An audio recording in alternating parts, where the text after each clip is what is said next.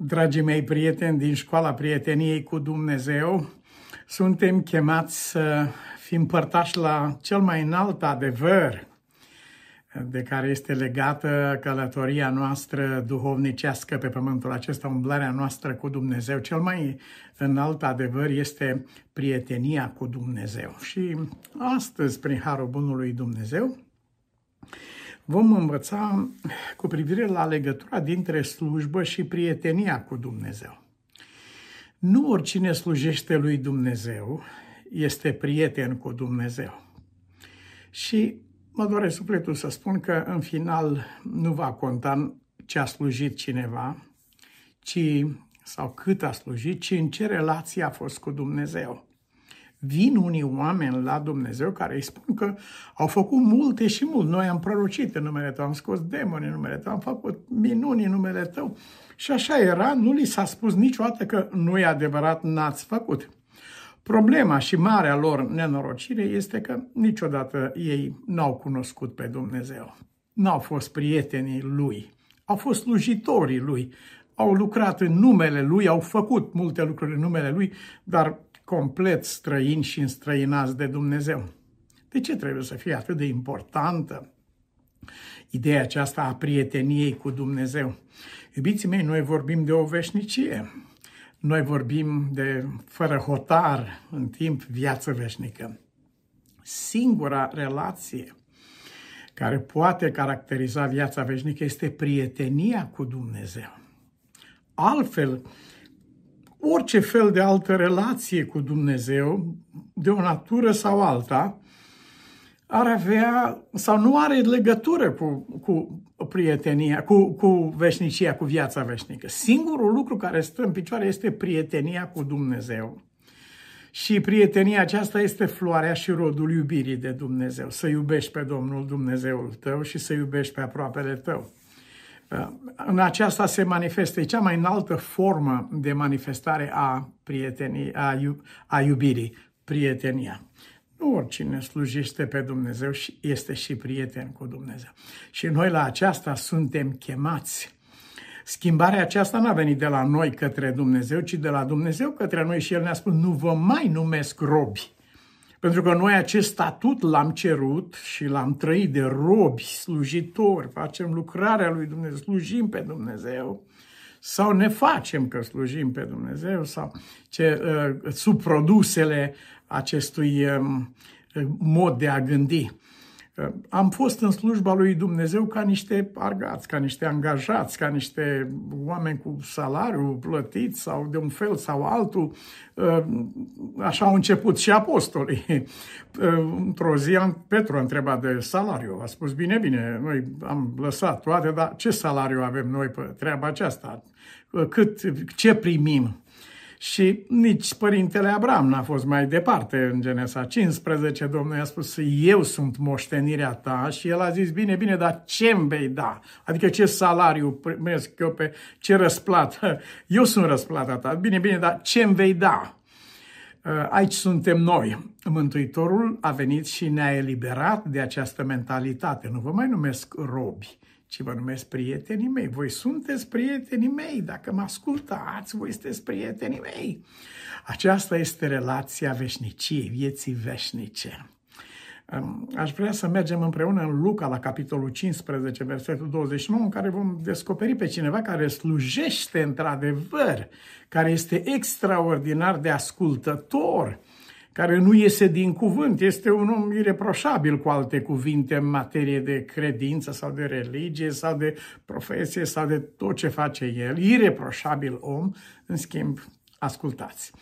Iată, eu îți slujesc ca un rob de atâția ani. Da? Ca un rob? Păi da, tu ești fiul meu. Cum adică ești rob? În mintea lui, el a slujit ca un rob. Avea robi acolo în curte, avea slujitori și era ca unul dintre ei. În sufletul lui, atitudinea lui față de tatăl lui.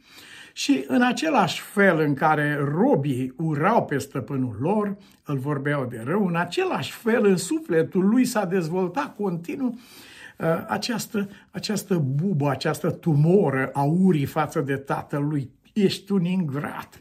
Atâția, scrie el mai departe, atâția ani ți-am slujit, niciodată nu ți-am călcat porunca, am executat tot ce ai spus, toate aspectele credinței, cum îmi spunea o doamnă din Canada, am ținut toată dieta, am făcut toată și uite-te, poftim rezultatul, spune Dumnezeu. Păi dumneavoastră ați umblat după un rezultat când ați, da, sigur, după un salariu, după un rezultat. Nu ți-am călcat porunca, mie niciodată nu mi-ai dat măcar un ied să mă înveselesc cu prietenii mei.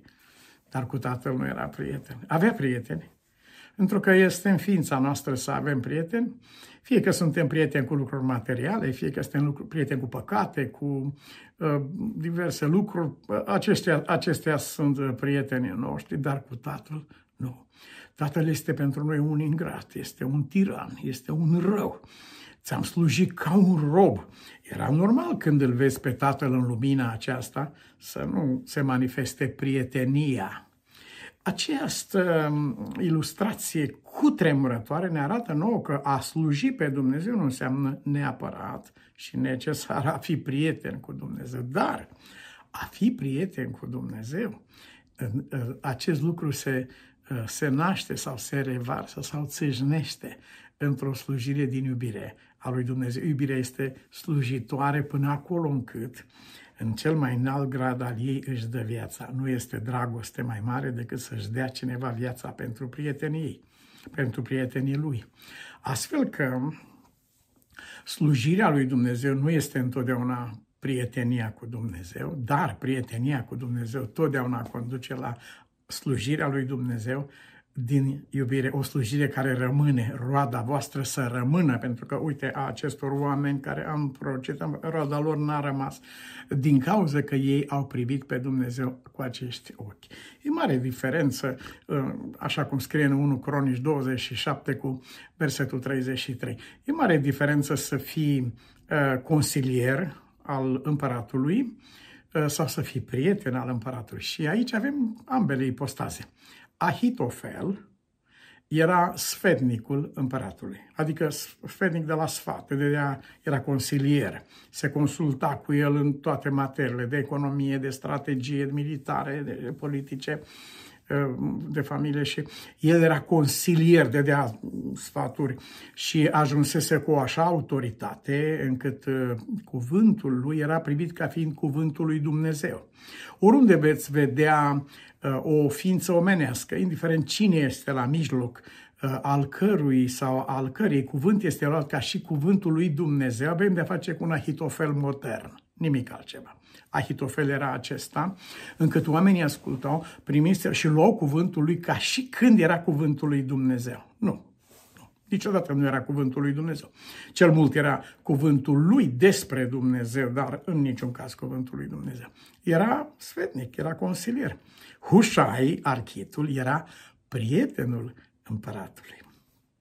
Prietenul împăratului totdeauna va da sfaturi bune, dar cel ce dă sfaturi de un fel sau altul nu este întotdeauna prieten cu Dumnezeu. El își poate spune opinia, poate să creeze planuri pentru o lucrare, pentru organizarea uneia sau alteia, dar este străin complet de împărat. Pentru el împăratul este un tiran depărtat. Ți-am slujit ca un rob, nu ți-am călcat niciodată cuvântul și tu nu mi-ai plătit, nu te-ai comportat, n-ai răsplătit purtarea mea. Aici este diferența cutremurătoare dintre lege și legalism. Este una să asculți legea lui Dumnezeu, legea iubirii de Dumnezeu și de aproapele, și alta să trăiești în legalism. Legea lui Dumnezeu produce iubire în om, iubire pentru Dumnezeu și pentru aproapele. Legalismul produce pretenții. Pretenții. Aceste pretenții fomentează cumva, îți fac spume în interiorul sufletului până în ziua în care urmează revolta pe față. Niciodată nu. Ți-am slujit ca un rob, nu mi-ai plătit înapoi. Ahitofel este consilier, dar Hușai este prieten cu împăratul. Poți să dai sfaturi bune și să faci planuri, dar să nu fii prieten cu Dumnezeu. Însă este absolut imposibil să fii prieten cu Dumnezeu și să nu trăiești în această relație de dulce sfătuire, așa cum vom găsi scris în Proverbe, în capitolul 27, versetul 9. Cum înveselește undelemnul și tămâia inima, așa de dulci sunt sfaturile pline de dragoste ale unui prieten. Sfaturile lui Ahitofel erau pline de lumină, pline de putere, dar nu aveau dragoste, nu aveau prietenia aceasta cu Dumnezeu. Sfaturile lui Hușai erau pline de dragoste pentru un prieten. Așa erau dulci și pline de dragoste pentru un prieten. Sfatul unui prieten are acest gust de viață, e dulce, dă viață sufletului. Cum scrie că Ionatan a pus toiagul în miere și cum a gustat i s-au luminat ochii. Este dulce sfatul unui prieten. Uneori prietenul răspunde unei situații într-un mod dureros și trebuie să rănească într-un fel sau altul sufletul prietenului său. Dar spune Biblia, rănile făcute de un prieten dovedesc credincioșia lui, nu răutatea lui, dar sărutările unui vrăjmaș sunt mincinoase. Ce diferență, ce lingușiri, ce expresii, ce vorbe folosește acela care nu este prieten și cât de natural, cât de aromat, cât de plin de căldură și de viață și de lumină este prietenul adevărat. Iubește oricând, iar în nenorocire ajunge ca un frate. De ce este important lucrul acesta? Pentru că mai devreme sau mai târziu, prietenul este gata să sufere orice din partea prietenului și prietenul este gata să dea tot ce are mai bun pentru prietenul lui. Aceste lucruri nu au niciun sfârșit, nu se sfârșesc niciodată. Prietenia este legată de viața veșnică. Acesta este Tată, vreau ca acolo unde sunt eu, și în timp, și în spațiu, și în poziție, și vreau ca acolo unde sunt eu să fie cu mine prietenii mei, să fie și ei împreună cu mine. Când ești doar slujitor al lui Dumnezeu și nu prieten, lucrurile merg bine până la un punct. Și în momentul în care drumurile se despart, în clipa aceea intervine nenorocirea. Ahitofel dădea sfaturi împăratului, dar nu era prieten cu el. Hușai era prieten cu împăratul. Unde a mers drumul lui Ahitofel? Ahitofel, 2 Samuel 17, 23, când a văzut că sfatul lui n-a fost urmat, el dădea sfaturi, dar nu era prieten. Când a văzut că sfatul lui nu a fost urmat, a pus șaua pe măgar și a plecat acasă în cetatea lui și a pus casa în rânduială și s-a spânzurat. Aici duce drumul slujirii lui Dumnezeu fără a fi prieten cu Dumnezeu. Ne întrebăm pentru ce atâția slujitori ai lui Dumnezeu au sfârșit într-un fel sau altul de ștreang? În ce fel au încheiat oamenii aceștia? Drumul a speriat, a înspăimântat, a descurajat pe mulți de a mai intra pe drumul acesta, dar puțini oameni s-au preocupat de adevărata cauză a acestui sfârșit.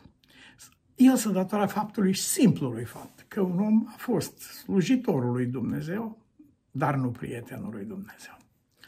Iubiții mei, Dumnezeu ne cheamă la ceva deosebit de înalt. Prietenia cu Dumnezeu nu poate fi niciodată epuizată, nu poate fi niciodată îndeajuns, de cuprinsă în sufletul nostru, dar poate fi trăită în adâncul ființei noastre. Ea se va manifesta în absolut toate aspectele relaționale ale vieții noastre. În biserica, în biserica aceea care este formată din prietenii lui Isus, vei întâlni niște oameni care sunt prieteni între ei. Și dacă nu sunt prieteni între ei, și dacă se urăsc, și dacă se dușmănesc, lucrul acesta se datorează unei singure cauze comune, și anume, oamenii aceștia nu sunt prieteni cu Dumnezeu. Prietenia cu Dumnezeu imediat sâșnește sau se revarsă în prietenia cu aproapele. E de neconceput să fii prieten cu Dumnezeu pe care nu-L vezi, în timp ce nu ești prieten cu aproapele tău pe care îl vezi. Aceasta ne spune Ion. Apostolul, nu te înșela singur, n-ai cum să fii prieten cu Dumnezeu pe care nu-L vezi, în timp ce tu nu ești prieten cu cel de lângă tine pe care îl vezi. Și deci, cine este cel de lângă mine cel mai apropiat? Familia. În familia noastră, relația de părinți, copii, soț, soție au conotație socială. Conotația spirituală sau duhovnicească este cea de prietenie. Sunt prieteni copiii cu părinții, sunt prieteni părinții cu copiii, ți-ai făcut prieteni pe copiii tăi. Aici este familia clădită de Dumnezeu, aici dorește să o aducă El, aici dorește El să aducă adunarea noastră și oamenii de pe stradă vor ajunge să ne cunoască pe noi ca fiind prieteni cu ei. Iisus era un prieten chiar al unor clase declasate, al vameșilor și păcătoșilor, dar lucrul acesta nu este ceva magic, ci este ceva care are o justificare solidă. El era prietenul lui Dumnezeu și prietenia aceasta se revărsa în relațiile lui cu cei de lângă el. Iubiții mei, acesta e darul pe care vrea să ne-l ofere bunul Dumnezeu, să deschidem sufletul. Tată, îți mulțumim pentru acest dar. Cel mai înalt dar pe care ne-l poți da nu este cerul sau eternitatea, ci prietenia cu tine. Doamne, îți mulțumim că în prietenia cu tine am găsit împlinirea sufletului nostru și putem să declarăm că am ajuns la liman. Acesta era locul spre care mergeam, pe care ni l-am dorit din suflet, prietenia cu Dumnezeu. Fă, Doamne, ca în slujirea noastră să fim totdeauna prietenii lui Dumnezeu și slujirea noastră să izvorască de aici. Aceasta e rugăciunea noastră. Orice fel de aspect al slujirii noastre, profesia sau familia sau orice altceva sub ceruri, să fie marcate de prietenia cu Dumnezeu, care se revarsă în prietenia cu aproapele. În numele Domnului Iisus Hristos. Amin.